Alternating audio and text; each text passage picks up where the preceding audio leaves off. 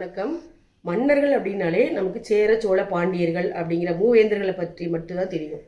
ஆனா கடையேழு வள்ளல்களில் முதன்மையாக வைத்து போற்றக்கூடிய பாரி வள்ளலை பத்தி நம்மில் எத்தனை பேருக்கு தெரியும்? உடனே நமக்கு என்ன ஞாபகம் வரும் அப்படின்னா முல்லைக்கு தேர் கொடுத்தான் பாரி அப்படிங்கிற ஒரு ஒற்றை வரி தான் நமக்கு ஞாபகம் வரும். ஆனா பாரியினுடைய வீரம் அவனுடைய கொடை சிறப்பு ஆட்சி சிறப்பு விருந்தோம்பல் அவனுடைய அன்பு காதல் இவற்றினுடைய மொத்த வடிவம் தான் பாரி அப்படின்னு சொல்லலாம்.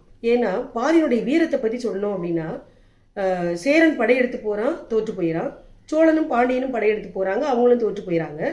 மொத்தமே ஒரு நானூறு ஊர்களை மட்டுமே கொண்டு ஆட்சி செய்யக்கூடிய ஒரு குறுநில மன்னனை மூவேந்தர்களாலும் வெல்ல முடியவில்லை அப்படின்னா அவனுடைய வீரம் எப்படிப்பட்டது அப்படிங்கிறத நம்ம தெரிஞ்சுக்கிறலாம். தென் தமிழகத்தின் வைகை பேரியாறு காவிரி இதான் அந்த முப்பெரும் வேந்தர்கள் ஆளக்கூடிய இடம். இந்த ரெண்டுக்கும் இதுக்கு ரெண்டுக்கும் இடைப்பட்ட பகுதி தான் பரம்புமலை பாரியினுடைய பரம்புமலை பச்சை மலையை தாண்டி இங்கே வரும். பாரி வள்ளல் வந்து ஆட்சி செய்யக்கூடிய நாடு இங்கே தான் அந்த சின்ன பகுதி மட்டும்தான் பரம்புமலை.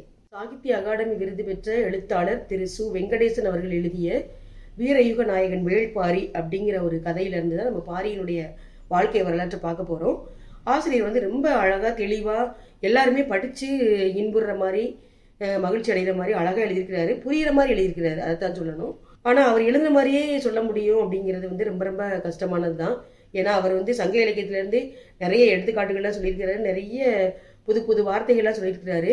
அப்படி பரம்பலையே நம்ம கண்ணு முன்னாடி காட்டியிருக்கிறாரு. பாரி நாம் நினைக்கிற மாதிரி பெரிய மண்ணெல்லாம் கிடையாது. வேளிர் குல தலைவன் அதனால வேள்பாரி அப்படின்னு சொல்லுவாங்க. மக்களோடு மக்களாக இயற்கையோடு இயற்கையாக கலந்து வாழ்ந்தவன் தான் பாரி. இப்ப நம்ம வந்து பரம்புமலையை நோக்கி பாரியோடு பயணிப்போம்.